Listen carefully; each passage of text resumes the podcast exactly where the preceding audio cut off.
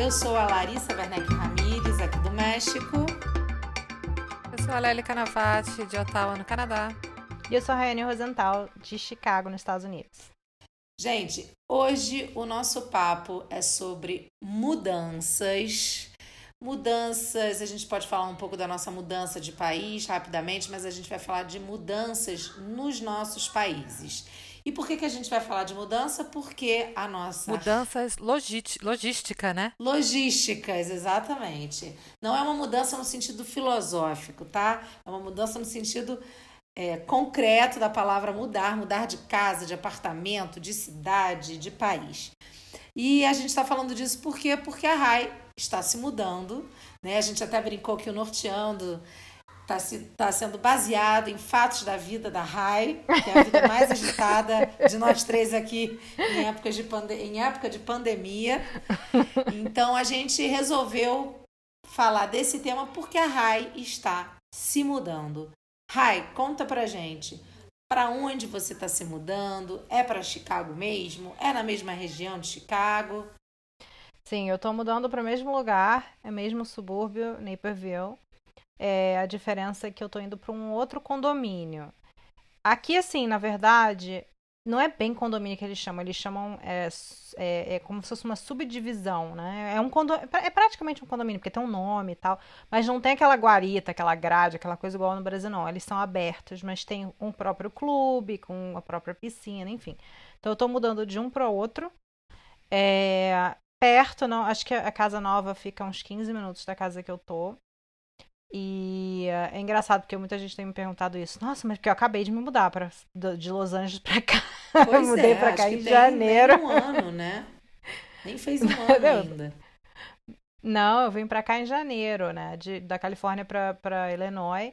Então, quando as pessoas escutam eu falar que eu tô de mudança, mas já, mas pra onde? Pra onde você vai? Não sei que não, gente. Eu vou continuar na mesma cidade, não vou mudar de estado, nem de nada, nem de país, nem nada. Mas a gente tá assim, mudando pra uma casinha nova. Nossa, Que vou te bom, falar que eu me mudei em 2018 pra cá pra Ottawa e tipo, eu espero que seja a última vez que eu me mude em um bom tempo, porque olha, é um trampo, amigos, é um trampo se mudar. Assim, na minha vida inteira eu já me mudei muito, sabe? Me mudei Eu também. bastante. Né? Meu pai era militar e no Brasil eu já me mudei pelo menos umas 10, sei lá, 12 vezes. Assim, de casas, né? De casa, de estado, de tudo. E aqui no Canadá já me mudei, já me mudei bastante também. Também, enfim, eu tô cansada. Pelo menos. E aí eu, eu falo pro meu marido que pelo menos nos próximos cinco anos eu não quero me mudar nunca mais. Porque cinco anos, cinco anos é quando vence a minha hipoteca e eu tenho que renovar ou não. Mas Vou te dizer Foi o que mesmo eu também, papo que eu tive. Que eu já me mudei no Brasil, eu mudei de apartamento cinco vezes quando eu morava sozinha. Aí fui morar com o Anderson, sexta vez. Depois nos mudamos para o México e fomos morar num bairro. Um ano e meio depois, cravado, a gente se mudou de bairro. E eu até falo para ele, vamos esperar um pouquinho. Se bem que a gente já tá pensando em ir para um outro lugar, porque você vai conhecendo o bairro, né? Você vai vendo opções. Mas eu- uma coisa que eu posso dizer, eu sou craque em encaixotar coisas, identificar caixas. Isso daí, contem comigo para mudanças, porque a experiência leva à perfeição, né? Acho que vocês também têm muita experiência em mudança. É, com certeza. Cara, eu não sei, porque eu, eu sou muito caótica, sabe? E aí eu vou fazendo as coisas, eu não posso dizer que eu faço bem, entendeu? Eu apenas faço. Eu me, encontro naquela situação, ah, tem que encaixotar tudo. Aí eu pego a caixa, vou, pu- pu- pu- pu- vou colando, eu colocando coisa dentro, aí eu boto a coisa de cozinha aí pra tipo amaciar um negócio lá que quebra, eu boto os bichos de pelúcia da minha filha. Então, quando eu abrir as caixas, Não, mas isso é técnica. É. Mas essa é a técnica que É, é. o. Mas essa técnica é real, amiga. Você tem experiência sim, porque quando eu me mudei, as minhas mudanças no Brasil, eu contratava um fretezinho pequeno do bairro, né? Não morava, imagina, morei em quarto-sala durante oito anos. Então isso também não tem tanta coisa. Agora, a nossa mudança para o Brasil, eu fiquei acompanhando a empresa que fez a mudança. E, cara, eles fazem isso mesmo. Eles pegam os bichinhos de pelúcia e botam com o seu vaso. Eles pegam quando não tem o papel, eles dão um jeito. Eles, eles fazem um verdadeiro quebra-cabeça. E a técnica do bichinho de pelúcia é real. Mas você tá, tá dizendo a sua mudança para o México, pro né? México. É que você falou é. para o Brasil. Ah, desculpa, é. perdão. Para o México. Ai, mas sabe que uma. Eu nunca contratei uma empresa de mudança para me mudar. Hum? Mas aqui eu já. Eu, eu nunca contratei uma empresa de mudança para vir mudar minhas coisas, sabe? Para eu me mudar. Mas. É, quer dizer, eu, enquanto uma pessoa adulta, né? Quando eu era mais nova, minha mãe e meu pai, sim, mas. Uh, aqui uma amiga minha contratou, e aí. Nossa, eles trazem tudo, né? E aí eles vão embrulhando as coisas. Aí ela falou assim: Caraca, tava me dando agonia ver eles embrulhando o um negócio, um de cada vez, e botando na caixa, e tava demorando. Mas e, eles tipo, têm um encaixe, eles enfiam o lustre de cabeça para baixo, você fala, vai quebrar. Mas assim, é, a empresa de mudança. É, você, você contratava. Você aí, como é que ia mudar no Canadá? Minha pergunta. Porque, por exemplo, no Brasil, quando eu mudava de apartamento, eu contratava o seu Clóvis que ia lá em casa, me ajudava a botar os móveis, as caixas eu mesmo arrumava, pegava a caixa do supermercado, né? Guardava as coisas, botava lá no caminhãozinho do seu Clóvis e mudava de apartamento. Como é que é Bom, aí no aqui... Canadá mudar? Aqui eu acho que deve ser bem parecido com os Estados Unidos, a Ré pode falar, mas você tem dois tipos de coisas que você pode fazer quando você se muda. Você pode você fazer tudo ou você pode contratar uma empresa de mudança. A empresa de e assim, quando eu falo você fazer tudo, você também pode contratar, por exemplo, o aluguel de um caminhão, ou se você tem pouca coisa, um carro, um, uma carreta, um trailer, um, o que quer Mas que seja. com um motorista Eles... que especializado nisso. não, não, você é o motorista. Não, você, você dirige, é você, você, dirige. dirige. Hum. É muito comum aqui. Que você louco. pega um é. U-Haul. Tem U-Haul aí também? Chama U-Haul? Tem, tem. É, é. Não ia falar porque eles não estão me pagando. Mas tem. U-Haul, se você quiser patrocinar, gente. pois é, tem, tem várias empresas como U-Haul que é, você é, aluga um caminhão, um carro, uma carreta. Pode ser um caminhãozinho pequeno ou um caminhãozão. E aí, lá mesmo, nessa empresa, você vai lá e ele, você compra caixa de, caixa de papelão, papel bolha, é, fita tape para fechar. É, fita tape. fita tipo durex para fechar a, a caixa. Tudo que você quiser, que você imaginou, lá tem. Caixa pequena, caixa grande, caixa média, caixa para botar joia, caixa para botar as lâmpadas, caixa para botar o que você imaginar. Eles têm para vender por um precinho módico, né? Que aí é uma graninha que você gasta, mas é menos do que você vai pagar uma empresa. Na empresa você vai pagar é, o caminhão que vai lá, aí você vai pagar a staff, né, os empregados que vão lá, que é o motorista, o, os rapazes que vão empacotar suas coisas, e normalmente eles cobram por hora. Aí então você vai, você imagina, né, eles vão empacotar cada coisinha, né, cada xícara durando 300 horas lá empacotando, não sei o que, até porque se eles quebrarem, eles têm que pagar, então eles vão com o maior cuidado do mundo fazer isso para você. Então, tipo, para quem não tem tempo, para quem quer mais praticidade, não quer ter todo o estresse que é se mudar, ou que tem uma mudança muito grande, e tem gente que tem mudança muito grande, contratar uma empresa é uma boa. Se você tem uma mudança menor, você pode fazer tudo sozinha. Mas assim, tem muita gente aqui que às vezes tem uma mudança muito grande e faz tudo, porque não quer que ninguém fique mexendo nas coisas, entendeu? Uhum. Ou porque acha que é muito caro. Assim, aqui né, no Canadá tem muito esse lance de eu, eu se eu posso fazer, por que eu vou pagar alguém para fazer, sabe? Então, é, se a pessoa ela às vezes ela contrata só o motorista, porque tem que ir para um outro estado e ter que dirigir muito, e ela não vai dirigir Até tudo isso. Dirigir, dirigir, um caminhão, né, gente? Não deve ser muito fácil, não. Quando eu vim para cá, meu marido dirigiu o caminhão, aí ele falou que ele veio na estrada assim tenso. Claro. Porque é muito diferente de dirigir carro. Nossa. Ó, Mexican Style, rapidamente, eu acho que é muito parecido com o Brasil. Você tem grandes empresas de mudança, mas que são totalmente muito caras, né? E você tem as pessoas que trabalham com mudanças. Então, como tinha o seu Clóvis lá no Brasil no fretezinho, você tem muito seu Clóvis por aqui. E aí, nos grupos de WhatsApp de brasileira, todo mundo indica: ah, já fiz a mudança com o Ciro, já fiz a mudança com Fulano. Eu contratei esse Ciro quando eu mudei de bairro, porque aí eu já tinha muita coisa da casa e tal. E, cara, muito interessante. Eles chegam com as caixas, eles empacotam tudo muito rápido. É ursinho mesmo dentro da caixa. E eles trazem uma coisa muito maneira. que é uma caixa que você pega o seu armário no cabide, os cabides todos vão pendurados já naquela caixa. Gente, eu Ah, é, achei aqui aquilo incrível, né? Mas não é uma empresa Ai. tipo do Brasil graneiro, entendeu? Não. É uma, é uma Não, mas isso são pessoas que trabalham com mudança, entendeu? E aí você, É, aí essa- você essa fecha caixa um valor com o cara, é, e você, claro, no final dá uma propina, que é a, gorjeta, né? Que eles chamam de propina, você dá a gorjeta para quem ajudou ali na obra, né? E tudo. Na obra não, na mudança. Então funciona assim, mais ou menos. Como é que vai ser a sua, Rai? Então, ó, aqui nos Estados Unidos é mais, mais ou menos parecido como a Lely falou. É, O americano tem duas opções: faça você mesmo ou contrate alguém pra fazer. Só que assim, ou então o meio termo, que é você faz tudo e alguém leva tudo, né? Tem essas três, três opções. Mas obviamente que aqui também existe esse pessoal mais informal, que são pessoas que fazem a mudança. Os Estados Unidos tem, é- tem muito esse negócio do, do trabalho in- informal também. Mas Aqui o- tem um pouco também. Mas... é, ma- mas, o mais comum, que geralmente o trabalho informal, assim, tem muito estran- estrangeiro que faz, né? Muito mexicano, principalmente, que faz esse trabalho informal da mudança.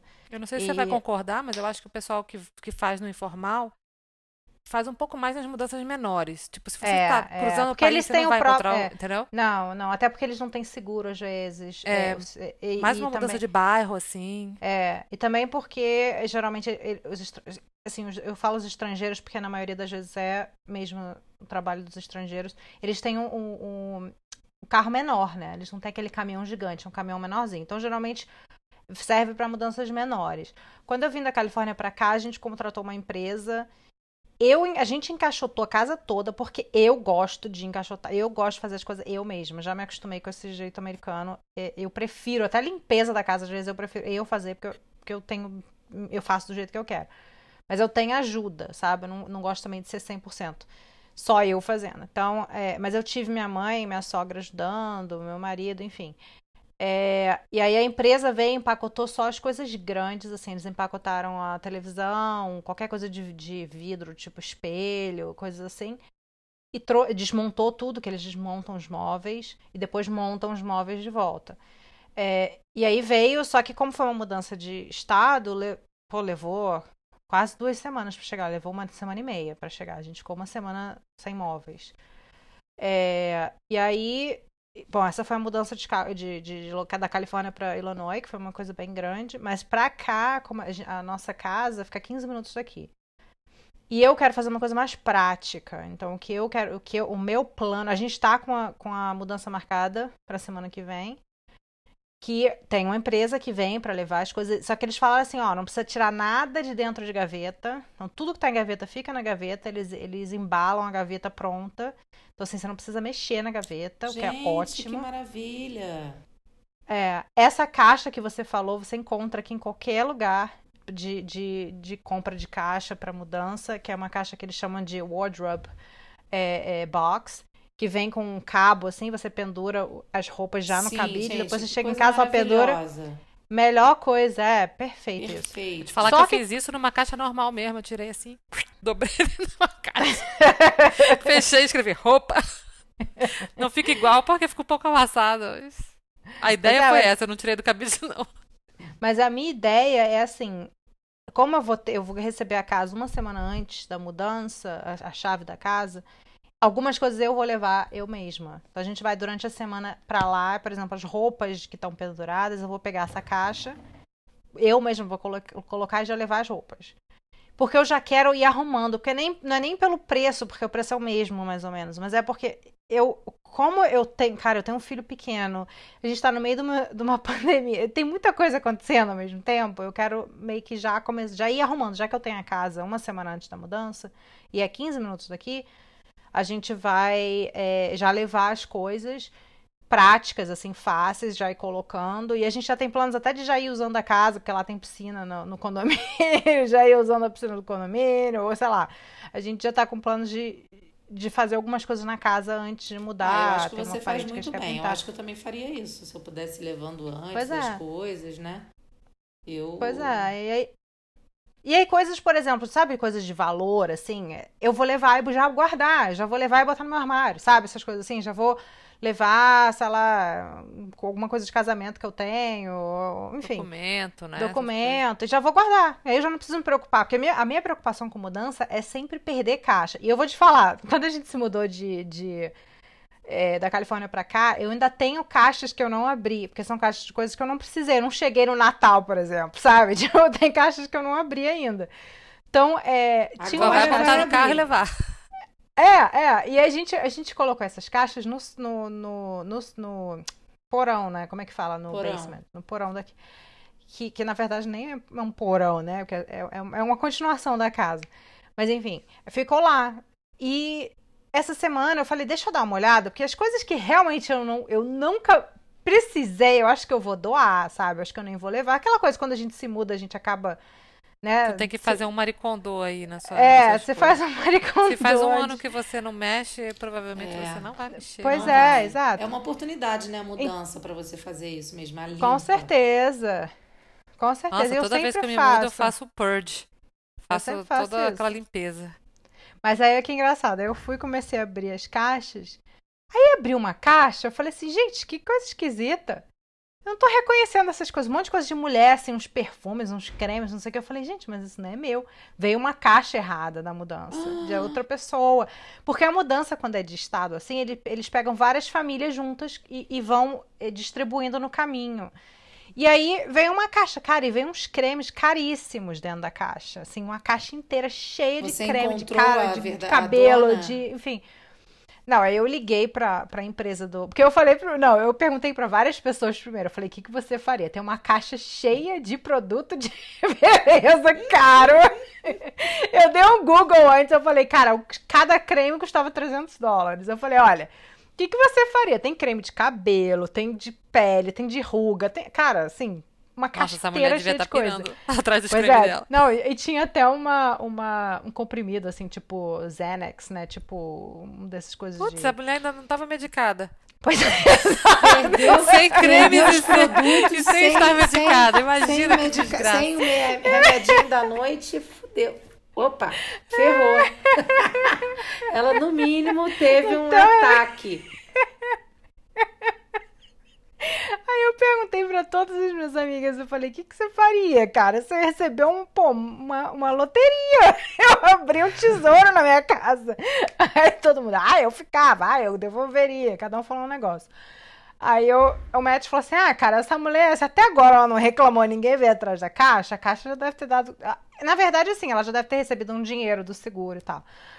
Aí eu falei, cara, mas eu, a minha consciência. Com certeza esse seguro não cobriu esses cremes todos. pois é, mas alguma coisa. Nem um alívio que o Xanax devia dar pra ela. Jamais. Esse então mas, não assim, mesmo. Pois é, e aí, cara, eu fiquei assim, puta, essa é a minha consciência, eu não consigo, eu sou uma pessoa muito boazinha, eu acho, sabe? Eu sou muito. É de mim, eu não ia conseguir, não ia conseguir.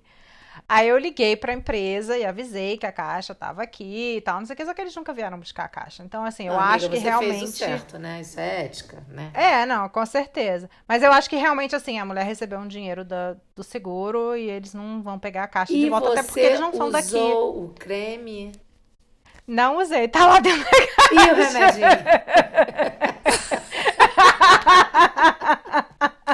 Ataque de oportunidade. Ah, amiga, se não foram pegar a caixa, você pode usar. Já tem quase um ano. É, você fez, já você já fez, você fez o certo. certo. Não é não? Então, quem sabe, né? Ou então um dia vão mudar... bater na sua porta. Minha caixa. Meus produtos. Imagina que engraçado. Meus cremes.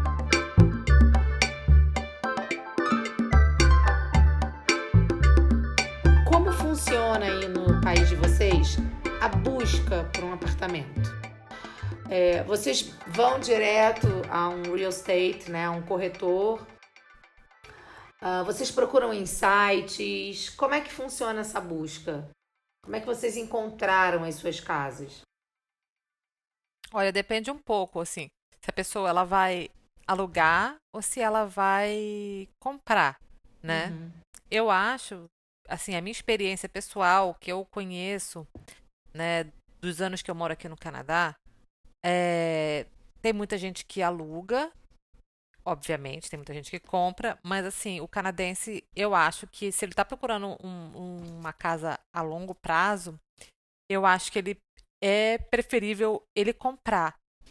Tipo, se ele vai, tá pensando em se estabelecer num lugar, já tá com um emprego assim mais estável, já quer né, formar família, já tem família e tal, né? Assim, ele vai comprar. Até porque o aluguel, na maioria das províncias no Canadá, ele não vale a pena é, em relação ao preço da, da casa. O custo da moradia aqui, é, de forma geral, eu diria que, assim, segundo o último o censo, acho que de 90 de desculpa, 2017, não 97. De, de 2017 fala que o, a renda familiar do canadense, né, média, assim, é uns 70 mil, 75 mil, né? E o curso, o custo do, da moradia aqui tem subido muito. É uma bolha meio bizarra, assim, sabe? É, varia de província para província, né? Tem províncias que custam mais, tem províncias que custam menos, mas de forma geral é, é alto, assim, né? Então, tipo, o canadense pra, pra, o, e o preço do, do aluguel ele é às vezes pau a pau com o preço do que ele pagaria numa hipoteca comprando uma casa, né, no financiamento de uma casa. Então, uhum. se ele já está estabelecido, se ele já está querendo é, ficar num lugar, ele vai preferir comprar a casa, né? E, tipo, por família, 75 mil a renda, e a ca... o custo, dependendo de onde você morar, é, é recomendável que ele, o custo de moradia consuma 30% da sua renda, né? E nem sempre isso é muito realístico, né? Assim, pelos preços do, do, dos imóveis. Então você procura um imóvel assim baseado nisso. Você primeiro procura uma pessoa para fazer que é o broker, né? O broker ele vai fazer vai fazer milhões de perguntas para você. Eu não sei como fala broker em português agora. Não é corretor? É. Não, não é o corretor. É uma pessoa que ela vai olhar assim, quanto tu ganha e vai falar assim, olha, a tua hipoteca pode ser de até X. Teu financiamento, por exemplo, ele vê que tu ganha 75 mil. Aí ele fala, você pode pedir a um banco um, uma, uma, um financiamento de uma casa de até 300 mil. Uhum. Com isso que você ganha. O broker ele vai dizer isso para você. Entendeu? Porque para você comprar uma casa, você tem que ter um que um banco tem que aprovar o seu financiamento antes. É tipo um assim intermediário, assim, então. Seria um, um intermediário. É. E aí, esse cara, ele vai te falar assim, quais são os bancos que podem te dar esse empréstimo com os juros mais barato? Aí ele vai te dar lá todos os bancos, uhum. sabe? Aí você vai lá no banco, mostra lá sua vida para eles, fala tudo para eles quanto você ganha e tal, e ele vai falar assim, ah, bom, isso aqui você pode comprar uma casa de tantos. O empréstimo que o banco te dá é esse. E o banco, às vezes, dá um empréstimo até um pouco mais alto do que a pessoa pode, né? Mas eles dão. Aí. Mas eles têm. Eles têm Mas ele não faz essa operação para você. Ele faz a operação para você, não. Ele só faz o, essa análise. O broker, ele vai. O broker, você vai lá para ele. O broker, ele vai te. É o passo antes de você ir no banco, sabe? Uhum. Porque toda vez que você vai no banco e ele acessa o seu crédito, o banco faz uma pesquisa de crédito para ver se tu está devendo na praça e não sei o quê. E toda vez que alguém faz essa pesquisa de crédito para você, isso é ruim para o seu crédito. É, aqui também. É um negócio que é meio difícil de explicar, mas basicamente fica parecendo que alguém está desconfiando de que você é mal pagador, entendeu? Ah, entendi. Então, para você evitar que todo mundo, toda hora você vai num banco diferente saber quem tem os juros mais baratos, você vai no broker. O broker ele vai ver quanto você ganha, ele vai fazer uma pesquisa do teu crédito e já vai te dar uma lista de bancos assim, ó, esse banco tem, é, ah, o financiamento lá é 3% ao ano, esse outro aqui é 2,99 ao ano, te dá uma lista e aí você, aí você vai pelo banco da sua preferência, ou vai ver o banco que você tem conta, tá com financiamento super em conta, uhum. enfim, você vai onde você quiser, né? Aí Aí quando você, aí você chega no banco e fala, olha, eu quero comprar uma casa, tá aqui Não, aí tá, você procurou o broker, o bro, broker, o broker para fazer é, essa análise toda financeira sua. E aí você vai o quê? Numa, aí você vai no banco. É, depois que ele faz, você escolhe o banco que você quer fazer o seu empréstimo. Uhum. Baseado, obviamente, assim, de forma geral, no preço mais baixo do, dos juros, né? Aí você chega lá no banco e fala, olha, tô pretendendo co comprar uma casa. Você pode, aí você pede para o banco te dar meio que uma carta de pré-aprovação, que essa carta ela vai te dizer o seguinte: eu banco, quando você estiver pronto para comprar, vou fazer o financiamento para você, Uhum. entendeu? Aí o banco vai lá, vai olhar suas coisas, te dá esse, esse, essa pré-aprovação. E aí você pode procurar a casa por si só, sozinho, olhando na rua, olhando em site, ou você pode ir com o corretor de imóveis. Uhum. Mas esse lance do banco ele é importante porque se você acha a casa dos seus sonhos, mas você não tem a pré-aprovação, a pessoa que está vendendo pode falar, ih, esse cara não tem grana, e vender para outro, entendeu? Entendi. É, às vezes você- não deixa nem. Às vezes você não pode nem ver a casa. Porque a, uma- a casa que, que, a gente tá, que a gente comprou agora, você só podia ver a casa se você tivesse pré, tivesse pré-aprovada já. Não podia nem entrar pra ver a casa sem a pré-aprovação. Já pra, já pra eliminar as pessoas que vão só por curiosidade, sabe? Ou só por. Sim. É. É, a pessoa que vai lá só encaroçar a venda, entendeu? É, é. Pra Para eliminar essa galera, eles já querem ver a pré-aprovação. Então, é importante você fazer Brasil esse passo do banco e antes. aqui deve funcionar. No Brasil acho que funciona assim para muita coisa. Inclusive tem o tal no, no Brasil para aluguel, né? Tem a o fiador, né? Tem lugar. Às vezes no Brasil para você alugar você já tem que chegar com o nome do fiador, senão você nem vê o apartamento. Né?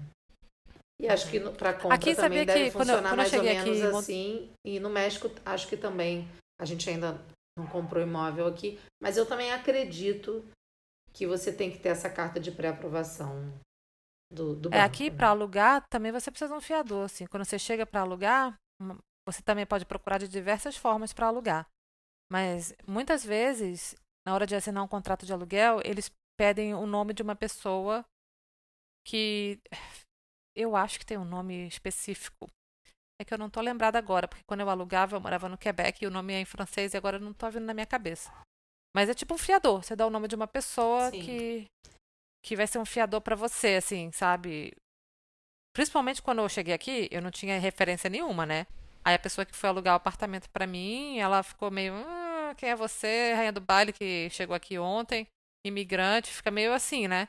Aí ela pediu o nome de um fiador que eu não conhecia ninguém, não teria, se não fosse um outro rapaz brasileiro, que foi até uma pessoa que, olha só que, que alma bondosa, né? Eu cheguei, eu cheguei lá um dia, conheci ele naquele dia que ele morava naquele prédio. Aí ele falou assim: "Não, aqui tem apartamento legal para vender, esse bairro é muito legal, para vender não, para alugar. Esse bairro é legal, não sei o quê". E ele conhecia a pessoa que do prédio, que era tipo um zelador que cuidava dos aluguéis, era uma empresa que alugava os apartamentos desse prédio. E o zelador que que fechava lá os contratos, né? E ele foi lá e assinou, cara. Que legal. O cara me viu uma vez, bicho, e ele assinou. Que Essa legal. pessoa, tô até hoje pensando que, cara, que, que, que pessoa, sabe? Um beijo pra ele, onde quer que ele esteja. Obrigada. Aqui no México a gente também tem a função de fiador. É, no caso, muitas vezes, quando você vem através de uma empresa, a empresa faz essa carta para você. Então, isso com a gente funcionou assim. Através da empresa, meu marido, a gente teve essa carta. Mas se você não tem, também serve uma pessoa física, né? Como no Brasil.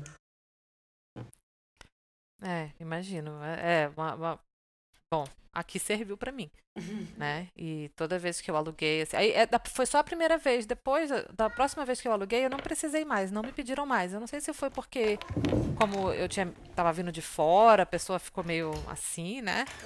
Ou se, saca, assim, fala- em história de aluguel, eu tenho, eu tenho, como eu me mudei várias vezes, eu tenho várias, várias histórias pra contar. já aluguei de empresa, já aluguei de pessoa, enfim. E é sempre, foi sempre diferente pra mim, né? Mas pra, na hora de você fazer uma compra é, da casa, esse, todo esse lance da, do banco tem que vir primeiro, porque facilita muito a sua vida, né? E você acaba ficando meio que preparado, porque é, é difícil, assim, sabe? Você achar uma casa que você quer e você tem que. É meio que. Você achou, você quis ela, você fecha, sabe? É que parece que as coisas. Eu sempre ficava nessa situação, assim, meio que, ai meu Deus, será que eu tô fazendo a coisa certa? Porque tudo parece ser tão rápido. E, o, e tem uma pressão, tem, tem uma eu não sei busca. se é aí, mas aqui tem uma pressão enorme, porque se você não pegar, você perde. Aqui, aqui é, se você não pegar, assim. você perde. É. Lá em Montreal, quando eu, eu comprei meu primeiro apartamento lá, não teve tanta essa pressão.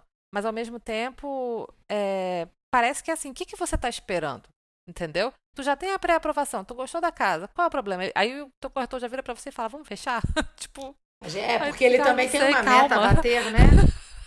Ele tem uma meta é, a bater, sabe, aqui, uma comissão a receber. Nossa, aqui em Ottawa foi terrível. Por quê?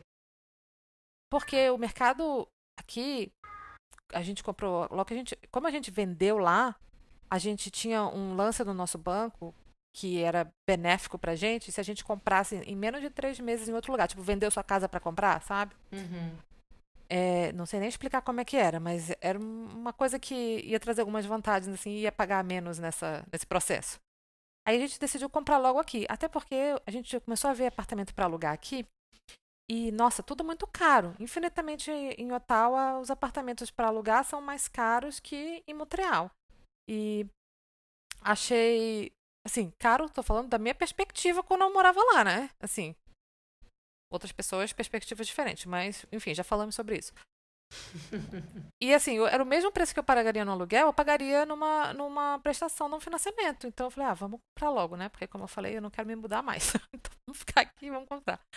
E aí quando a gente começou a procurar é, um apartamento, ele ia uh, para o mercado, né, uma casa para vender, aí tu ia lá ver, já tinha 300 pessoas fazendo uma, uma oferta naquela coisa que você quis, aí daqui a pouco estava para vender assim, por um valor X, digamos assim, 300 mil dólares. Aí a pessoa vinha e fazia uma oferta e, tipo, fazia tipo leilão. Ah, eu dou 310. eu eu é, ofereço é, 310. E aí, caraca, bicho, não, faz isso não, tio. não, não posso, posso com isso. pagar mais. Aqui, aqui geralmente assim. é assim, quando o preço que está é, é, é, divulgado é o mínimo que, que você vai pagar pra, por aquela casa. Porque pode ser que as pessoas façam exatamente isso. Eu dou mais, Jura? dou mais, dou mais. Nossa, mas é. no Quebec, até quando eu comprei minha casa lá, meu apartamento lá, meu condo, não era assim, cara. Foi tão tranquilo, sabe? É, depende, da, depende do lugar. Por exemplo, a Califórnia é assim. Agora, se você for para um outro lugar, Flórida, o, o, Texas já não é, entendeu? Acho que depende do lugar que você tá indo. A Califórnia, cara, o preço que aparece lá é o mínimo que vale a casa. Quando você vai ver, ela às vezes é 20 mil, 30 mil a mais do que aquele, aquele preço que foi pedido. É bem, é bem assustador. Nossa, Falando mas um isso deve de... ser horrível, porque você é, gera uma expectativa que você fala, não, isso aí tá dentro do meu orçamento certo? E aí quando você chegar lá, você fala, Sim. bom, já não está dentro do meu orçamento. Né? Não está. Isso aconteceu comigo muitas vezes. Eu estava assim num, numa tristeza, né? Que foi, foi muito difícil. Frustração, porque, né? tipo, ah, não dá para cobrir essa oferta que essa outra pessoa fez aqui. Então, tchau, tio. Muito não frustrante. quero mais. Queria que a Rai contasse se é semelhante, por exemplo, a isso que você disse no Canadá. Se é esse processo também, você busca um broker, depois você sai com a carta. É, se tem fiador, como se tem essa figura do fiador em casos de aluguel nos Estados Unidos. Então, é, é, é aqui é um pouco parecido sim com o Canadá, bastante parecido. É, eu morei a maior, a maior parte do tempo aqui de aluguel eu sempre explico isso para as pessoas que estão chegando nos Estados Unidos, que a cultura do aluguel nos Estados Unidos é muito grande. É muito normal as pessoas morarem de aluguel, principalmente se elas morarem nas cidades grandes, onde comprar uma casa é muito caro. Por exemplo, Los Angeles, São Francisco, Manhattan, são lugares que a compra da casa é muito cara. Então, assim, as pessoas geralmente moram nesses lugares de aluguel, muito comum, tá? Principalmente jovens, famílias novas, assim, de pessoas novas e tal bem comum mesmo. Então, a, a, é, é, muito, principalmente estrangeiro, quando chega, é, fica de aluguel durante muito tempo. Tinha uma época que deu uma mudada, mas tinha uma época que a, a porcentagem mínima para você dar de entrada era 20%. Agora você já consegue dar 5, 10, mas então assim, a, a cultura do aluguel aqui é bem é bem grande, então muita gente vive de aluguel. Dizem que nos Estados Unidos é mais difícil alugar um apartamento do que comprar, no, no, no, no sentido da burocracia, tá? Porque uhum. o aluguel, O que acontece? Quando você compra uma casa, você, você vai lidar diretamente com um banco. O banco vai decidir ou não se ele, que ele, se ele quer te dar aquele dinheiro, entendeu?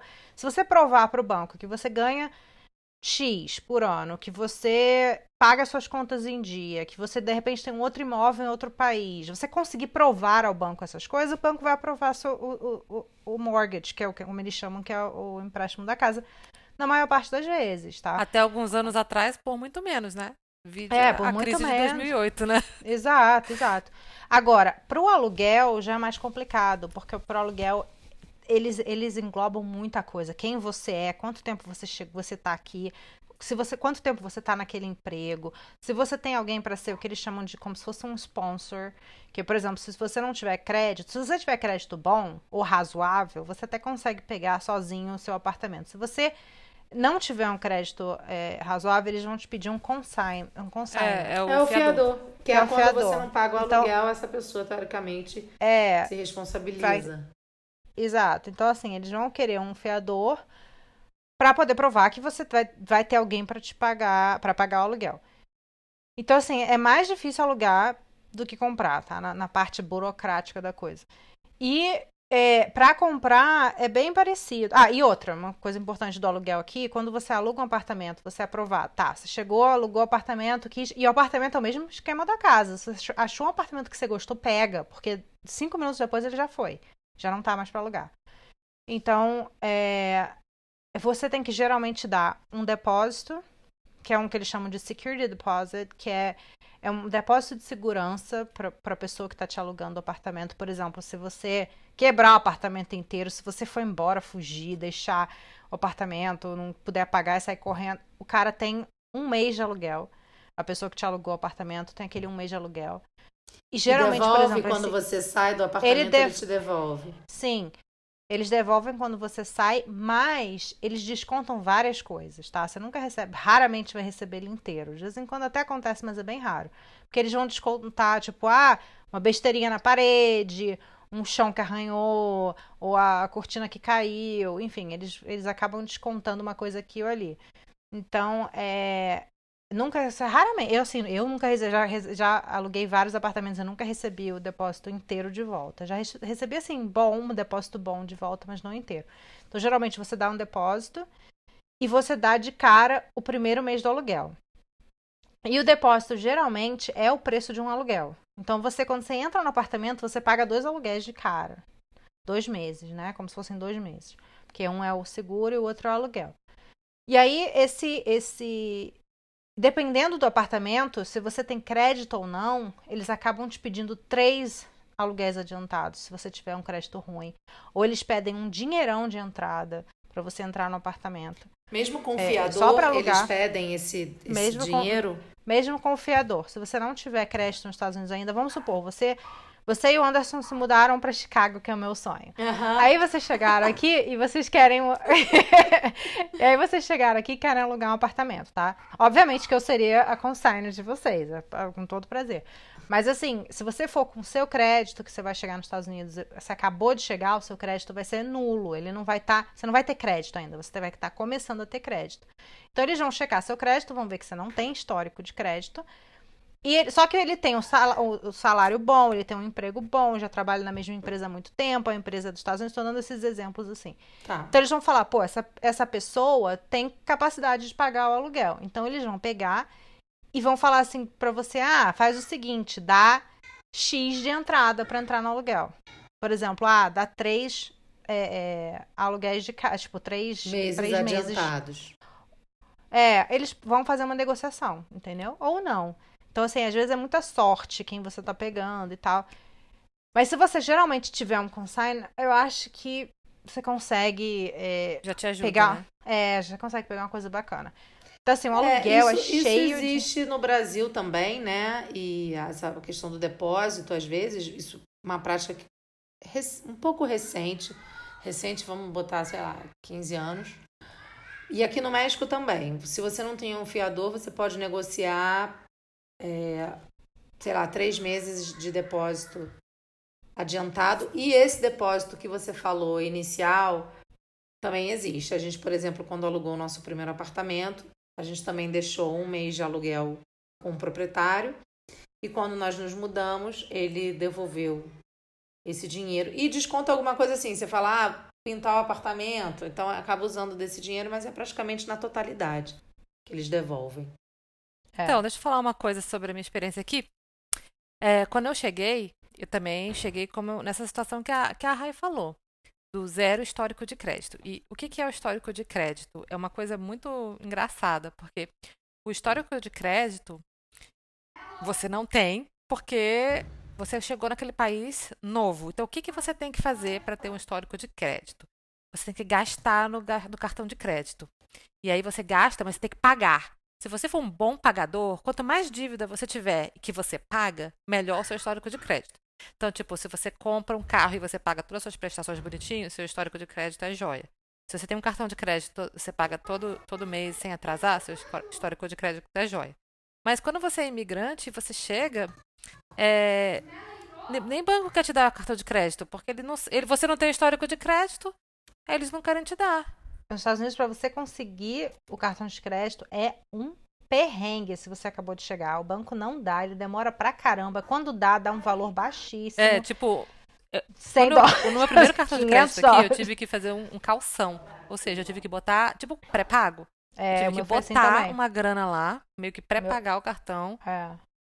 Eu tô falando isso, mas isso foi há 10 anos atrás, gente. Mas hoje o meu foi assim até, também. Hoje em dia tem até banco que faz é, conta para imigrante.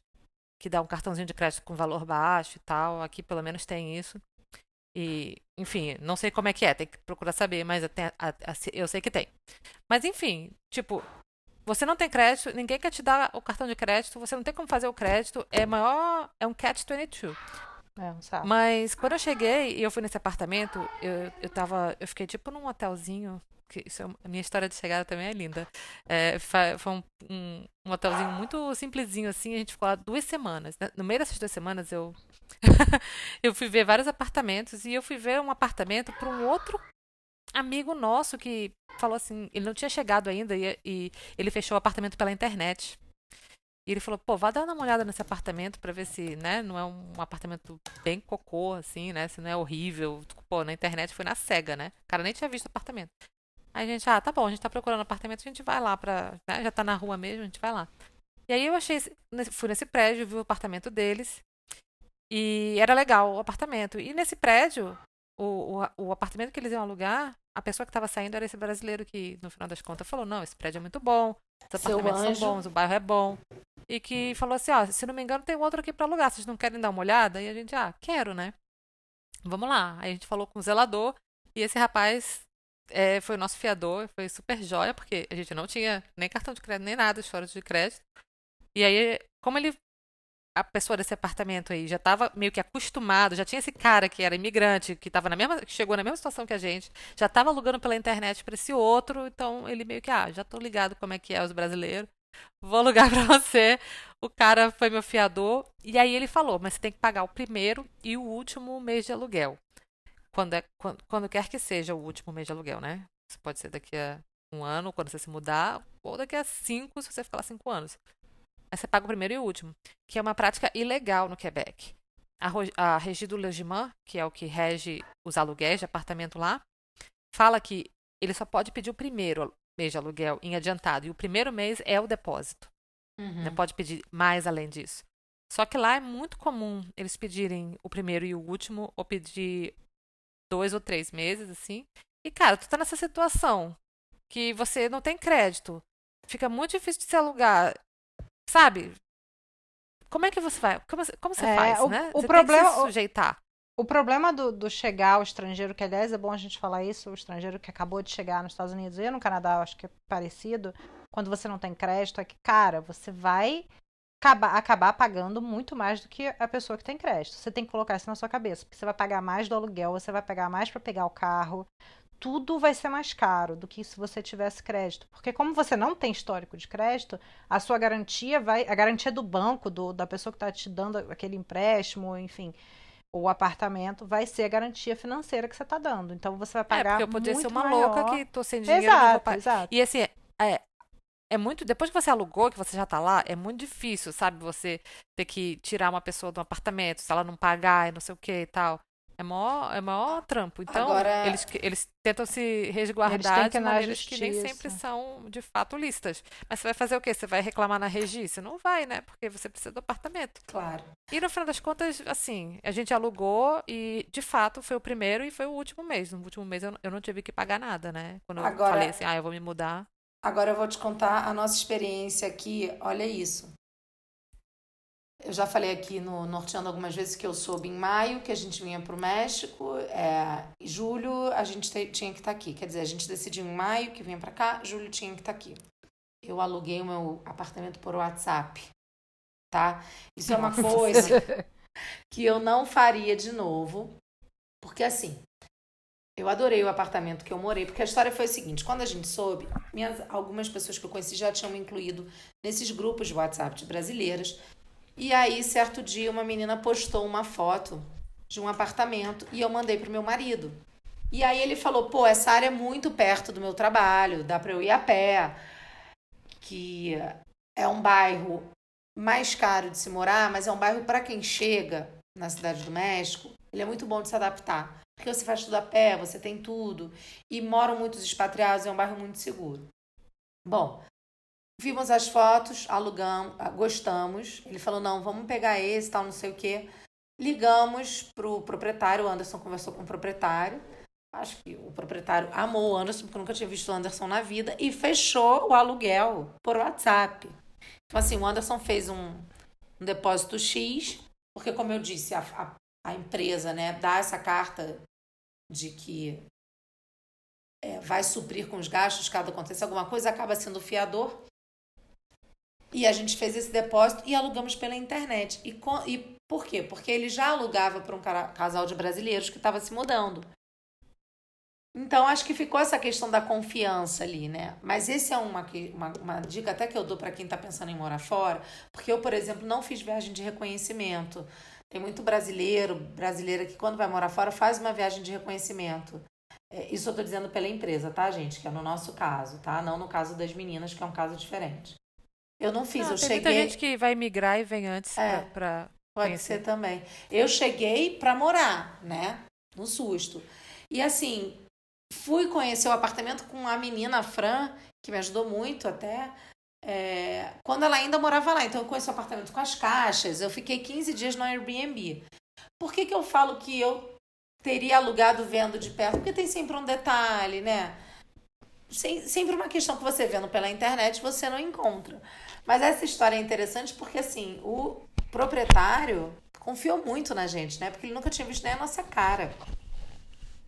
E aí, nesse caso, o lugar que você trabalha, a indicação, contaram muito. É, a gente não A nossa- precisou a nossa provar mudança crédito. de- A gente não precisou de- provar crédito, né? Então, e olha a confiança dele na gente. É incrível. A nossa, a nossa mudança da Califórnia para Chicago não- foi parecida em, algum, em alguns aspectos, porque, bom, eu só respondendo o início da sua pergunta, que foi se a pessoa procura um corretor ou não, e a, e a Lely falou que depende do, do tipo, se você quer comprar, se você quer alugar. Aqui nos Estados Unidos também, geralmente você não pega corretor para aluguel, você geralmente vai você mesma. Eu, por exemplo, essa casa que eu tô agora foi alugada e foi o único lugar que eu aluguei por uma corretora. Porque eu sempre fui, eu ia no, no site, olhava lá o apartamento que eu gostava, ia. E, e as- a- a- os prédios, sempre que eu gostava, eram prédios de empresas. Então, você lidava diretamente com a empresa, não tinha um dono, né? Eu nunca, fui nunca aluguei apartamento diretamente de um dono. Foi essa foi a primeira casa que eu fiz isso. Mas aí, como a gente estava na Califórnia, eu precisava de uma corretora aqui, porque eu não conheço a cidade, eu não conhecia é, ninguém e eu estava fazendo. A, gente estava alugando a casa de lá, da Califórnia. A gente também não viu a casa antes de alugar. A gente Ah. viu a casa num, num, é, passeio virtual que ela fez, num tour virtual da casa, que ela veio aqui, gravou a casa e mandou pra gente.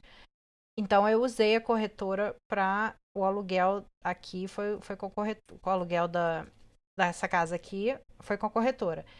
E aí ela mandou é, o vídeo que ela fez pra gente, porque a gente não tinha visto a casa ainda. E a gente gostou da casa. A gente tinha gostado de uma outra antes, mas aí chegou uma pessoa na frente, enfim. E aí a gente fechou a casa também sem conhecer. Se, eu gosto muito da casa que a gente alugou, acho a casa muito legal. Ela tem defeitos? Tem. Que, se, talvez, se, que nem a Larissa falou, se eu tivesse visto, pessoalmente, eu taria, talvez não teria pego a casa, ou teria também, enfim. é tão difícil, saber. porque quando você vai olhar a casa. É... Às vezes não tem a opção que você quer. É... é. Tem, tem vezes é que você não acha nada que você é. quer. E aí outras coisas contam, como a vizinhança, como, sei lá, no caso, quando eu alugava apartamento em Montreal, contava para mim assim, se tinha metrô perto, se tinha ônibus, se tinha. Entendeu? E tipo, logo que. No meu primeiro apartamento a gente não tinha carro. Eu morei, assim, acho que vários anos sem carro, não, não tendo carro. Então, para mim, contava muito, sim, o transporte público para o trabalho. Meu trabalho era um pouco longe né, assim, do centro. Então, tipo, eu tinha que ter certeza que quanto tempo eu ia demorar para o trabalho. Então, eu, tinha, eu, procurava olhando essas coisas também. E aí você é. procura, assim, você vai, visita. É esse lance que você tem que, se você gostou, você tem que pegar. Então, às vezes você gosta, mas, ai, mas assim, é, aqui não tem lavadora, lava, lavadora de roupa e secadora dentro do apartamento. Mas tudo demais tá bom. Eu já olhei, só tem coisa cocôzona. Então, eu vou pegar logo esse, mesmo que. Isso, isso é uma coisa interessante, é um ponto que você tocou que pra gente que é brasileiro é muito esquisito, né? Quando você aluga apartamento no Brasil ou casa, é, não vem com geladeira, não vem com, vem no máximo o fogão, né? Você é, aqui vem geladeira, fogão. Aqui vem tudo. Aqui também, vem, vem tudo. Aqui depende um pouco. Tem uns apartamentos. Eu, o primeiro que eu morei só tinha fogão e geladeira. E aí a lavadora e a lava-louça. Lava, não, não tinha lava-louça. A lavadora de roupa e secadora de roupa era no, no prédio. No prédio, é, mas tem. É, aí depois é eu mudei para um outro que tinha é, lava-louça, graças a Deus. Mas também era comunitária. Não, mas mesmo assim, por exemplo, aqui, aqui assim, o básico sempre vem, que é, que é o, o fogão, e a geladeira. E a geladeira. Tem lugar que a geladeira. Eu já aluguei um apartamento sem geladeira, que eu tive que comprar geladeira. Até fiquei com uma geladeira extra, mas é, não. Geralmente vem com a geladeira. Agora, máquina de lavar louça, máquina de lavar roupa, às vezes é luxo, tá? Tem apartamento que não tem, tem apartamento que tem. Então depende. É. Às vezes, às vezes não tem na, na casa a máquina de lavar roupa, mas tem no prédio, como a Lely falou. É, aqui, é, é, é, horrível. Aqui, Essas do prédio eu detestava. É horrível. Aqui você tem, normalmente, geladeira, fogão e a máquina de lavar ou louça ou roupa. No primeiro que eu aluguei, por exemplo, ele vinha com a geladeira, o fogão e a máquina de lavar roupa. Não tinha máquina de lavar louça. Nós botamos. E esse que eu moro agora, ele é, a gente é o primeiro inquilino. Então a única coisa que tinha nele era o fogão, né? Então nós tivemos que também levar as nossas coisas. Mas é porque essa história também é muito engraçada. A gente quis descobrir é, respondendo né, a minha pergunta, no nosso caso, aqui você procura corretor normalmente.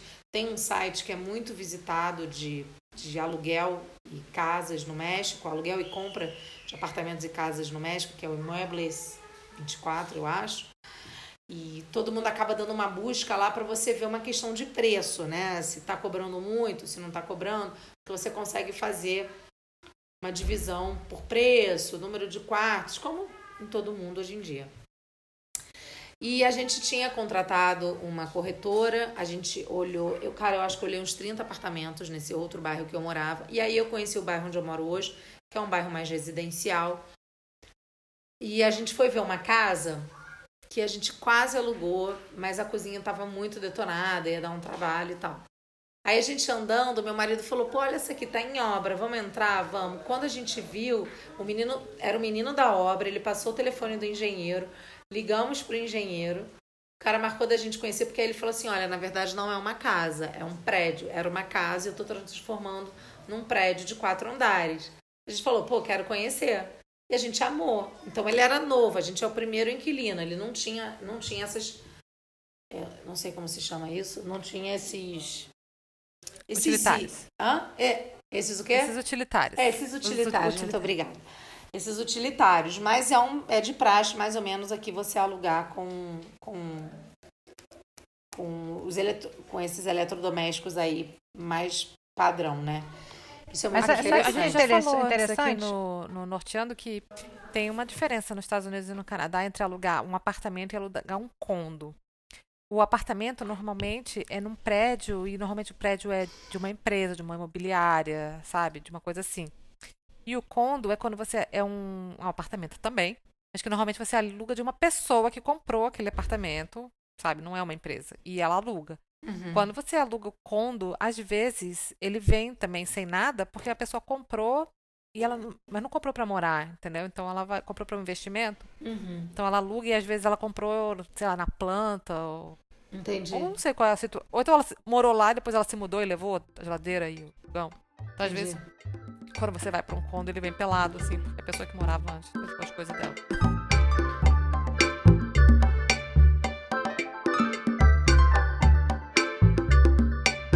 Gente, agora eu queria saber se vocês são como eu. Porque nessa época que. Depois que a gente alugou o apartamento novo e tal, vocês ficam olhando apartamentos, porque assim, aqui na região do. Na nossa bolha mexicana, por exemplo, esse bairro que eu morava, tem muito apartamento para alugar. É impressionante. Aí você, eu fico olhando assim, poxa, olha esse a varanda. Eu sou a louca das plaquinhas do apartamento para aluguel ou compra. Às vezes eu ligo para saber quanto tá. Eu fico louca, eu fico olhando, nossa, tem muito apartamento para alugar. E é ruim, né? Porque você acabou de alugar o seu. Não é que você esteja insatisfeita, pelo contrário, mas eu fico curiosa, sabe? Para saber se é bom, se eu tô pagando bem, se eu tô pagando mal, se estão cobrando mais caro, sabe? Eu fico olhando essas coisas. Vocês são assim? Eu acho que, é, que, é, que vai também do fato da gente não ser daqui, né? Porque, por exemplo, no Rio, se você falar que você mora em tal prédio da Barra, eu, eu consigo ter uma noção de como é que é aquele apartamento, sabe? Ou se você falar que você mora no Leblon, em tal lugar, você tem uma ideia, assim, mais ou menos. Não, obviamente que não perfeita, mas você tem uma ideia de, de preço, de tipo de apartamento e tal. Quando a gente está em outro, em outro lugar, por exemplo, na Califórnia, hoje em dia eu já sei como é que é morar na Califórnia e nos lugares, como é, como é que os apartamentos são. Mas aqui eu não tinha ideia. E aqui as casas são muito bonitas. Você passa na rua, assim, a arquitetura de Chicago, é uma arquitetura muito famosa, né? Então você passa nas ruas que cada rua, cada casa uma mais linda que a outra, aquela casa de tijolinho, a minha casa é de tijolinho. Então assim, Aí é você uma vê aquela você passa plaquinha fala, rent, você fala, ai, quero ver. é, é, é, eu já quero ver. E o meu marido detesta isso. Então, assim, eu tinha que fazer meio que escondido, porque ele não gosta. Assim, escondido não, mas eu ia sozinha. Mas eu vi algumas casas, sim.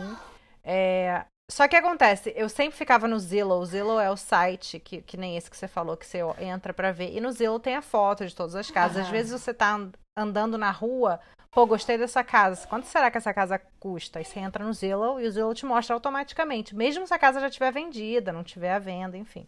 Ou não estiver alugando. Você consegue saber tudo daquela casa, você vê foto dentro. A não ser que, que, que, ah, algumas pessoas bloqueiam, mas dá pra ver muitas das casas. Então eu, eu uso, uso muito o Zillow. Só que agora que, eu, que a gente comprou essa casa, eu parei meio que de olhar, É sabe? porque até agora porque. é sua, não tem volta. É, não, e até porque. É, então, até porque tem aquele sentimento assim, pô, a gente gostou tanto dessa casa, eu não quero. Eu tenho medo de achar outra, uma casa. Sabe? Você fica assim, cara, eu não quero mais olhar Ai, mas eu adoro olhar, eu adoro. Mesmo assim, eu comprei, eu gostei, não vai mudar e pronto, acabou. Mas eu adoro olhar. Aí eu fico olhando, eu fico.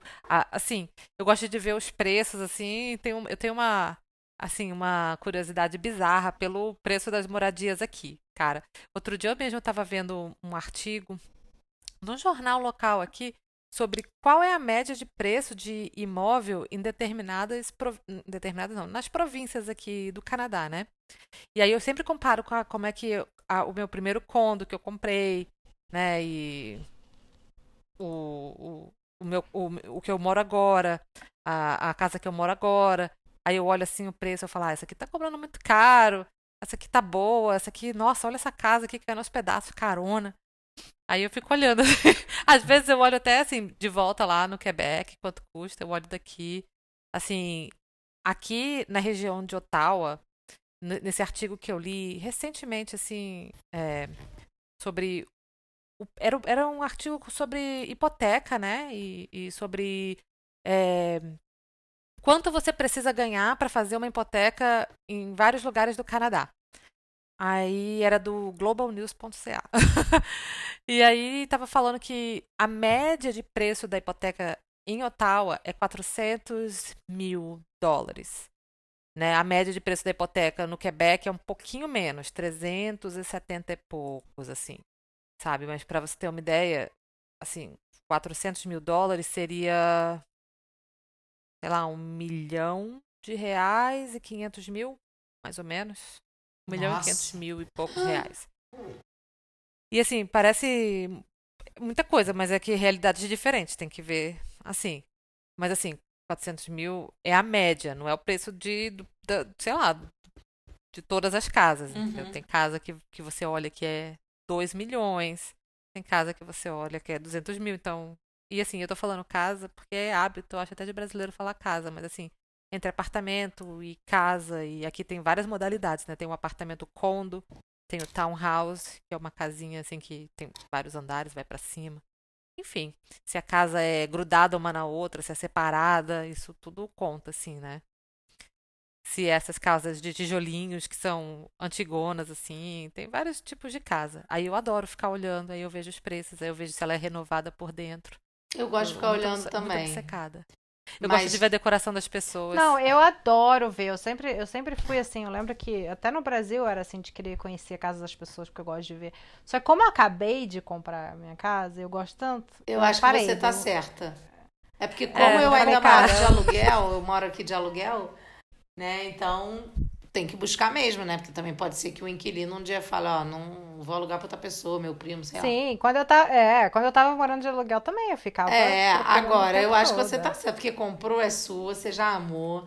Você pode se, é. se frustrar falando, puta, mas essa tem o banheiro que eu queria, né? Aquela, é, é, aquela... Mas vai ter uma coisa... ter uma coisa que você quer e uma coisa Sim, mas que é, não quer. Mas aí eu, pre, eu prefiro não entrar nessa, sabe? Porque senão eu acho que eu tenho medo de de eu não aproveitar a casa da maneira como ela claro. foi comprada para ser aproveitada. Então, o que eu tenho feito hoje em dia é olhar mais assim decoração, aí eu olho sites de decoração, é mais essa parte do que ficar olhando casa que nem eu olhava o tempo todo, entendeu? Claro. E, e meu marido fala a mesma coisa, porque o marido, meu marido também ficava olhando casa o tempo todo e tal, e ele fala, cara, não vê, a primeira coisa que eu fiz foi deletar o, o, o aplicativo do meu celular, ele já deletou do celular dele, entendeu?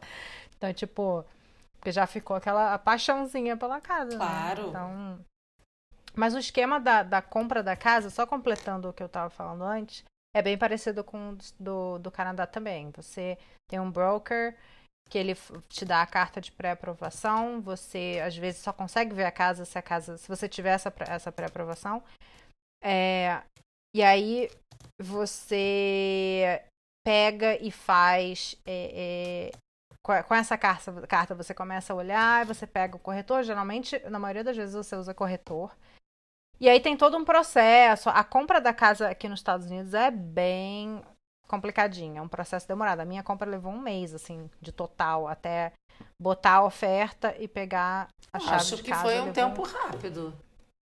É, levou um mês. Mas, assim, pode levar até um pouco mais que isso. Tá uns dois meses, às vezes, ainda rola. Principalmente se tiver muita é, disputa, muita é, é de preço. É, é, é porque então, você se... faz a oferta, o, ve... a pessoa que está vendendo oferta. pode fazer uma contra-oferta às vezes, né?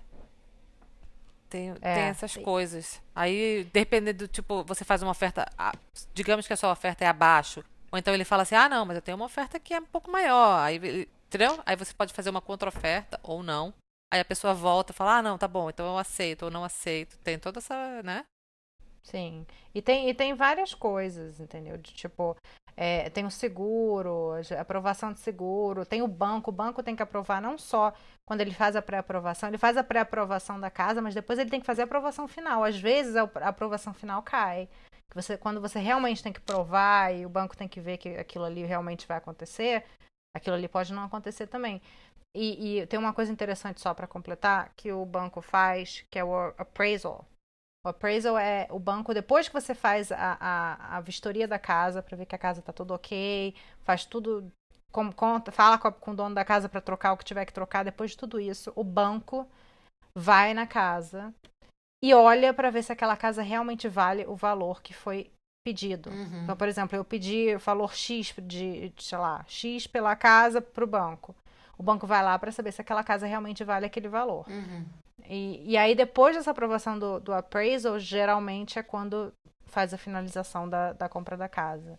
O que eu acho bem interessante, porque eu não conhecia esse processo. É engraçado, eu não lembro se tinha isso aqui, assim, de appraisal. Não lembro mesmo. Posso estar falando uma grande besteira, porque foi uma época de, bem, de bastante estresse, todas as duas compras que eu fiz. É bem estressante. Mas, é bem, assim, é- eu sei que existe um negócio aqui que é a taxa municipal. Que é tipo como se fosse o IPTU. IPTU? É, IPTU. Brasil? É tipo como se fosse o IPTU e é o município que diz quanto vale a É, sua aqui casa, entendeu? Então, tipo, a, a taxa municipal é baseada em quanto vale a Ah, sua tá. casa.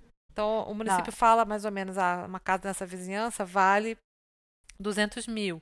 Então, se você pedir, assim, muito mais que isso, ou, ou muito menos, talvez seu vizinho vai, tipo, se você pede 300 e vale 200, talvez o seu, o seu vizinho vai pedir menos e ele vai vender mais rápido que você. Ou então, você pode negociar baseado nisso. Pô, mas o município está dizendo que vale menos. Enfim, mas eu sei que o município avalia a, a, a propriedade. Normalmente, o, o, o cara, o carinha, né, o, o corretor que nos mostrou a casa, ele já mostra todos esses negócios, ó. O município avaliou em tantos, ele está vendendo por tantos. Ah, é. é Aí é, ele já fala pra mostrou. você, ó, ele tá vendendo por tantos, mas assim, essa área aqui, tá todo mundo vendendo por esse mesmo valor. Tem um shopping bem ali, a escola não sei o quê, papapá, papapá. Tem, tem várias coisas que podem aumentar o valor de uma casa, assim, sabe? Ou Uhum. diminuir, não sei. Mas, Eu só, sei, eu só sei que o, o appraisal que a gente fez foi engraçado porque o banco, a definição do banco foi que a casa vale 100 dólares a mais do que a gente deu, de- do que a gente topou fechar a casa. Uhul. Eu achei, eu achei engraçado. A casa vale 100 dólares a mais. Tipo, o banco botou 100 dólares a mais pela casa. É engraçado isso. Mas é, esse appraisal realmente é uma parte importante do processo. Aqui também tem um negócio que eu acho que tem no, no- nos Estados Unidos também, que é assim, quando você vai fazer a compra da casa, um dos passos, você vai, depois que você vai lá no banco, ele fecha a hipoteca e tal, é fazer uma inspeção da casa. É, Você sim, eu chama- falei. Depois da vistoria. É. É, faz é, uma vistoria pra saber. Assim, você pode não fazer. A primeira vez que eu comprei, eu não fiz. Porque o cara tava com pressa de se mudar. Ele queria vender, tipo, pra ontem. E às vezes pode ser que demore até que você arrume alguém pra lá fazer a vistoria, não sei o que e tal. Então ele falou. Tipo, eu poderia falar assim, não, não aceito. Ele falou, ah, então tá bom, então vou vender pro próximo. E, gente, falando agora de custo de moradia, né? Sem a gente. é, claro, né? Não somos corretoras, né? E como a gente sempre fala aqui, isso é a nossa experiência.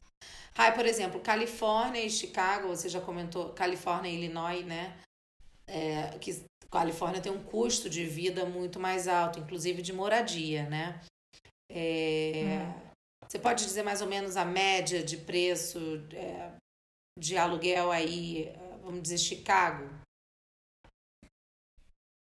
Ó, fazendo uma comparação com o quê? Com a Califórnia ou só dizendo sobre Chicago? Pode Porque comparar os realmente é outro- dois, pode comparar os dois, acho que é interessante né, a gente fazer essa comparação entre os estados.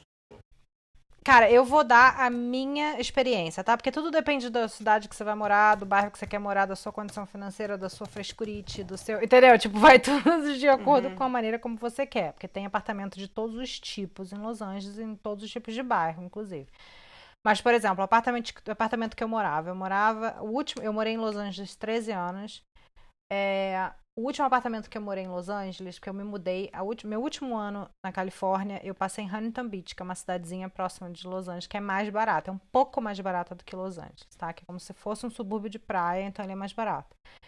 O meu último apartamento de Los Angeles era um apartamento de dois quartos, pequeno, pequeno mesmo, tá? Era pequenininho. Uma gracinha, num prédio legal, com piscina, localização muito boa em Culver City.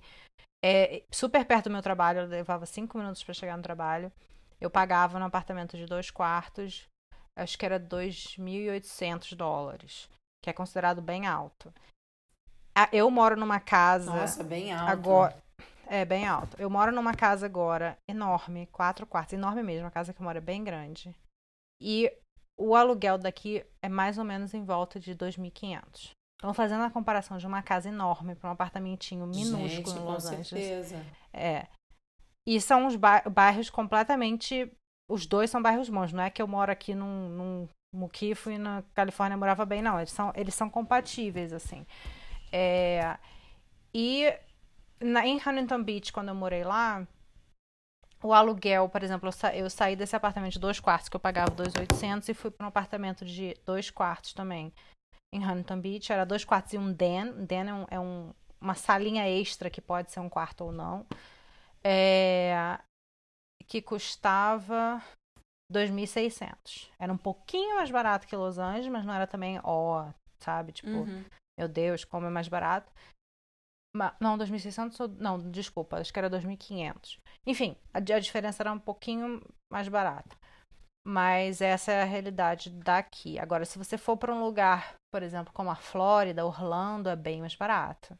Em Orlando você consegue esses apartamentos por 2 mil ou até menos, entendeu? É bem Uhum. é, é a diferença. Lá, a Flórida realmente é mais barata.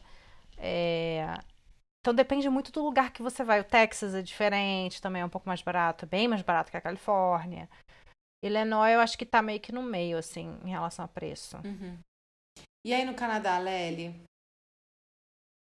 Olha, eu tô por fora de preço de aluguel, ah, de forma geral.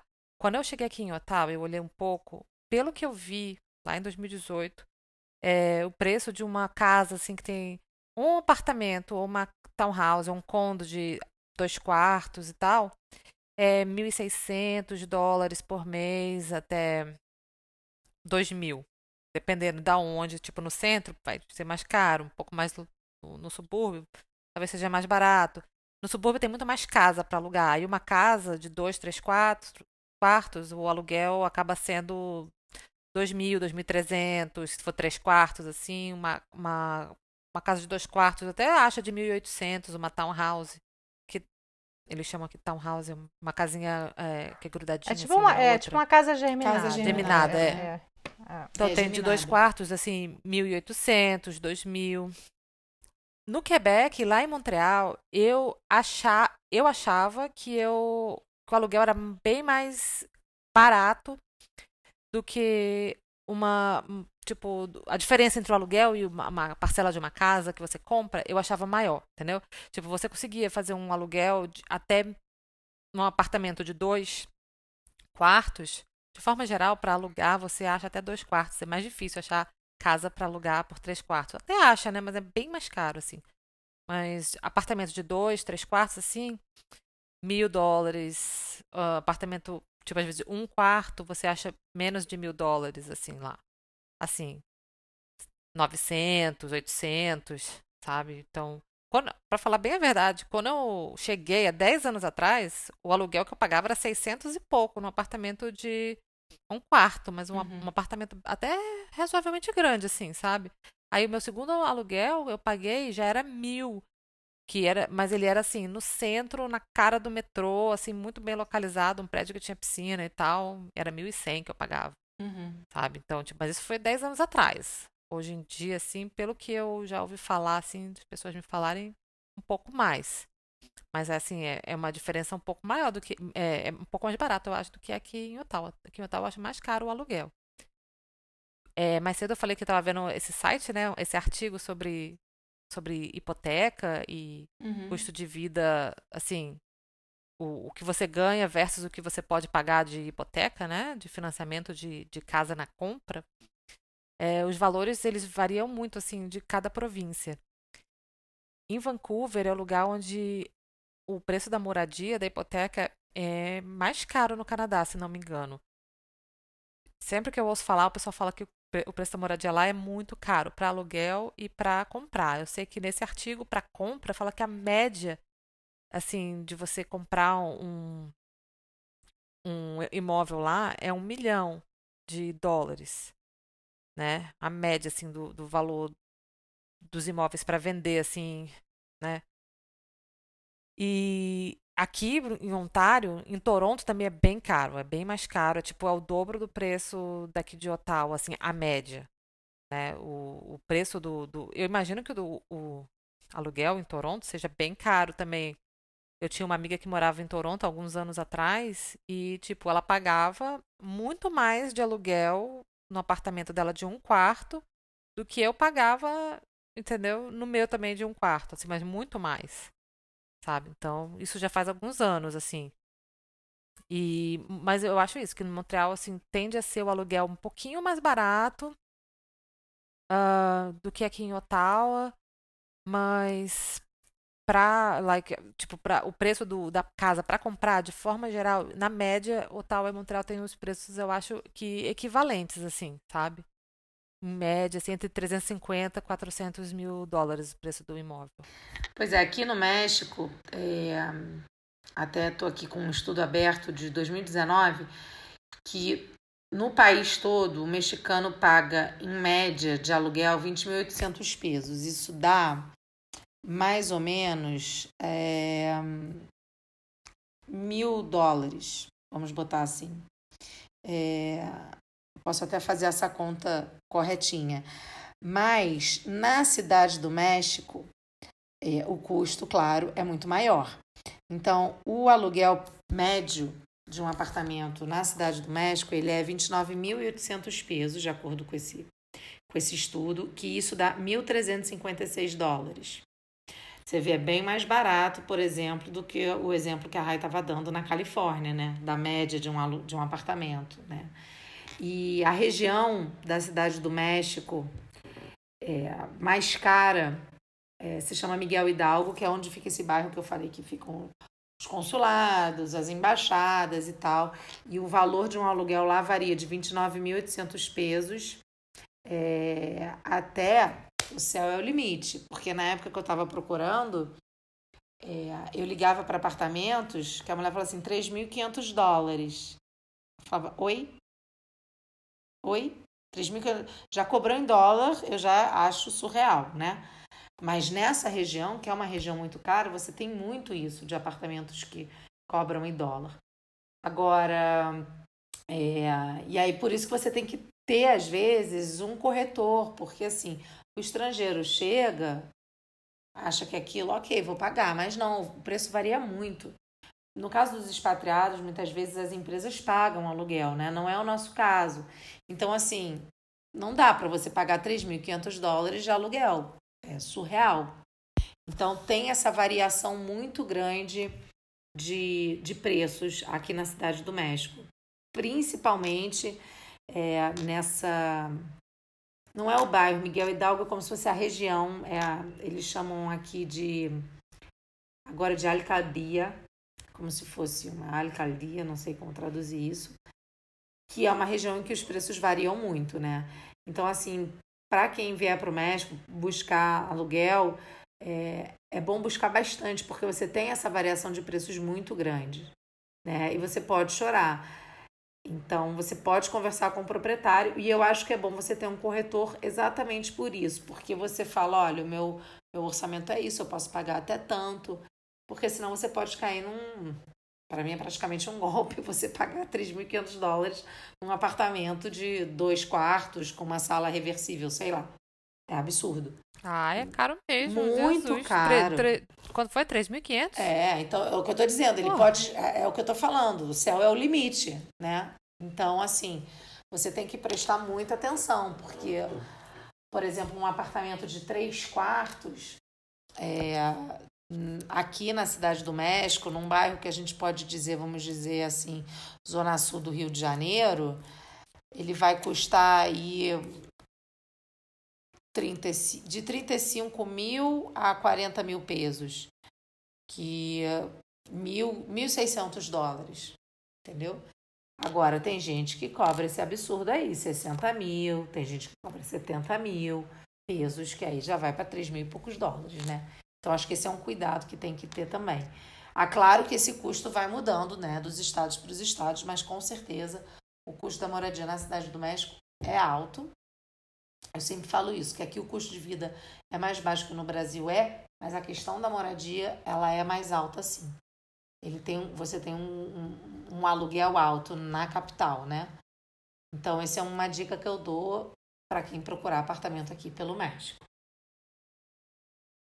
Eu acho que é sempre bom pegar corretor se você está mudando pela primeira vez, principalmente nesse caso, nesses casos quando vem com família, até para você saber a área que você está indo direito, Exatamente. sabe? Porque, por exemplo, quando eu me mudei para cá, eu era estudante, eu não tinha filho, eu não era casada, eu morei em Hollywood, no meião de Hollywood, que é caro, mas na época que eu morei não não tava tão caro como é hoje em dia, mas eu pagava 800 dólares num estúdio. O estúdio é um apartamento sem quarto, né? É, o quarto é aberto com a tipo sala. um loft, né? É, É, o tipo estúdio, um- na verdade, é, é sem quarto mesmo. né? É Eles sem enganam quarto, que é ele é- tipo um loft, mas é tipo assim, é sala, cozinha e É banheiro. sala, cozinha e banheiro. E aí, só que eu, eu tava em Hollywood, no meio de tudo, e a pé pra tudo quanto é canto e tal, não sei o quê. Mas, por exemplo, é um lugar que você tá chegando com família, não rola morar lá, sabe? Então, é... é- Eu acho que é muito bom você ter alguém realmente pra te mostrar o caminho. Porque tem realmente muito golpe, principalmente para estrangeiro. Exatamente. E tem outras opções. Às vezes você consegue o mesmo tipo de apartamento num outro lugar que é mais barato, tão bom quanto, mas a gente não sabe porque acabou de chegar. Pois é, a gente, no nosso caso, a gente saiu desse bairro, porque assim, hoje eu moro num lugar que faz divisa com a Cidade do México. Em, em cinco minutos eu cruzo para a capital Cidade do México, mas eu já não moro na Cidade do México. Eu moro num apartamento melhor, mais novo, maior, e eu pago 10 mil pesos menos. Ou seja, é importante também. Claro que isso você vai descobrindo morando no lugar, né? Mas acho que essas são dicas importantes. Meninas, acho que a gente conseguiu É, falar muito de mudança. Lely quer dar uma dica também? Não, é que isso que eu ia só reiterar que isso, que você falou, assim, que é, é importante também, assim, a gente falou de vender e comprar e alugar, e, tipo, isso depende também muito disso, né? Se você conhece o, o bairro e tal, se você, tá, você quer comprar, vale a pena conhecer mais o bairro, então de repente você quer alugar primeiro, para depois saber se você vai querer comprar, Sim, né? pra- exatamente. tipo, se você não tiver como conhecer a, vizinhança antes, Sim, exatamente. alugar Ah, primeiro. E isso é porque eu ainda digo mais, nos Estados Unidos não vale a pena você comprar sem conhecer direito, porque você É. pode se arrepender mesmo, porque às vezes uma coisa muito interessante nos Estados Unidos é que tudo pode parecer muito perfeito e de repente não é. Tipo, os vizinhos, você não gosta dos vizinhos. Os Estados Unidos é um lugar muito específico, que você, às vezes você, você se muda para um lugar onde as pessoas são racistas, você mora para um lugar onde as pessoas são, sei lá, de tal religião, você mora para um lugar onde só tem um tipo de estrangeiro, às vezes só tem chinês e é- eles não se enturmam, enfim. As é, pessoas tem muitas chegam, coisas para levar em consideração. Se a É. escola, se você tem filho, a se a escola, escola é boa. não é. Porque seu, Então, assim, seu não sai escola da- comprando, da, é. O meu conselho é não sair comprando, não. Aluga primeiro, conhece o país, conhece a cidade, vê se é ali mesmo, porque aqui nos Estados Unidos, cara, eu acho que deve ser mais quanto no Brasil, mas o, o, o mortgage é de 30 anos, 50 anos. Não, você É, eu falei, uma casa. eu falei no começo que eu ia me mudar até 5 anos. Na verdade, 5 anos é porque o mortgage é de 30 anos, mas ele Uhum. se renova, no meu caso, A cada 5 anos. a cada aqui 5 também. anos. É. Então é, Então, é a assim, chance chama- que você tem de, se- de sair dessa. É, pois é, você tem a cada cinco anos você tem chance de sair do, do mortgage, mas assim, não é uma, é uma coisa longa. Até o, só finalizando rapidinho, até o Matt brinca, que o Matt fala assim, ah, aqui nos Estados Unidos a casa é do banco, não é sua. Porque realmente, se você morrer antes dos, daqueles 30 anos, o seu filho vai arrecadar a dívida da casa, entendeu? É, Ela não ele vai é- arrecadar, ele não vai ganhar a casa, ele vai ganhar a dívida. Então, assim, obviamente a casa, mas com a dívida junto. Com a dívida Então, junto. é, tem que ser, então, assim, tem que ser uma coisa muito bem trabalhada. Eu aconselho assim, realmente você fincou nos Estados Unidos, beleza, então vai e compra uma casa. É, eu, Agora, eu falei até que o canadense médio ele gosta de. Ele prefere comprar ou alugar. Porque assim, tem muita gente que vive a vida inteira de aluguel e acha que ok, porque. é, entendeu? pois é. é. Porque quando você compra, você também tem todos os custos que vêm com a compra. Você Exato. ser homeowner, que eles falam aqui, né? Que é ter uma casa, tem É todos os caro. custos. É, é consertar telhado, é consertar inf- infiltração, que é tudo você No que aluguel, faz. não. Você Aí chama o tem o proprietário e ele resolve pra É. você. Exatamente. É, quando e você, tipo, quando tem você o gás, exemplo, tem a água, tem a energia. Sim. E no aluguel, às vezes, tudo isso já está incluso, né, no aluguel.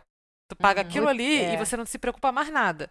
E o- a pessoa que ela tem a casa, ela tem todo. Tipo, aqui no Canadá, ela tem esse lance. É, é inverno, tem que tirar a neve da frente da casa. É, aqui Entendeu? também. Então É. você tem que ir lá e cavar com sapazinho, ou então contratar uma empresa, se você tem uma entrada grande, para tirar a neve da frente da sua casa. Seu telhado está em bom estado, porque vai nevar, vai ter goteira, se, se tiver com o telhado ruim. Se entra um esquilo no seu encanamento e morre lá dentro. Tem, tem- tem uma série de Que coisas. E acontece. Se entra, ra- se tem rato, se tem, sabe? É uma série É, de coisas que a detalhes, pessoa né? que compra uma casa tem que lidar. Então eu falei que o pessoal gosta de comprar, mas assim, quando eles têm certeza que ele quer morar naquele lugar, que ele tem um emprego que ele vai, entendeu? Agora formar a família dele, ele quer, ele quer se fixar, né? Muita gente assim, jovem, Sim. estudante, que acabou de se mudar, ele quer alugar para saber é aqui que eu quero morar, o preço dá para eu pagar, é essa vizinhança que eu gosto, vou ter filho, não vou ter filho, essa escola, é- entendeu? Tem uma série de coisas que É, o aluguel, às vezes, né? É exatamente. Buscar A informação. informação, a, a parte da vida que você tá, entendeu? Tudo isso conta É. muito. Exato. Meninas, papo ótimo. Já estamos aqui falando sobre mudança. Temos muitas histórias para contar desse tema, mas o nosso tempinho já está estourado. Rai, desejo uma ótima mudança, que sua vida na casa nova seja incrível, feliz. Viu que você tenha sempre motivos para comemorar debaixo desse seu tetinho agora que você chama de Obrigada. seu. Obrigada. Eu acho que o Sim. próximo, o próximo é, norteando eu já vou estar lá, já vou estar lá. Conta Feliz casa nova, tudo de bom. Obrigada, meninas. Viu? Tudo, E tudo de ótimo para você e sua família lá. Obrigada. Meninas, um beijo para você que tá ouvindo Ei, a gente pela Nossas redes primeira sociais, vez. Larissa. É É. isso que eu vou falar, calma. Você que tá ouvindo a gente pela primeira vez, segue a gente nas redes sociais. A gente é arroba norteandopod no Instagram, no Twitter e no Facebook. Você também pode falar com a gente por e-mail, se você quiser sugerir pautas, fazer elogios, criticar, meter o malho. É contato arroba norteandopodcast.com. E nas nossas redes sociais do, do Norteando, você também encontra os nossos perfis pessoais. É isso. Então tá, pessoal, até mais, até o próximo Norteando. Um beijo pra todo mundo. Um beijo. Um beijo e até o próximo episódio. Tchau.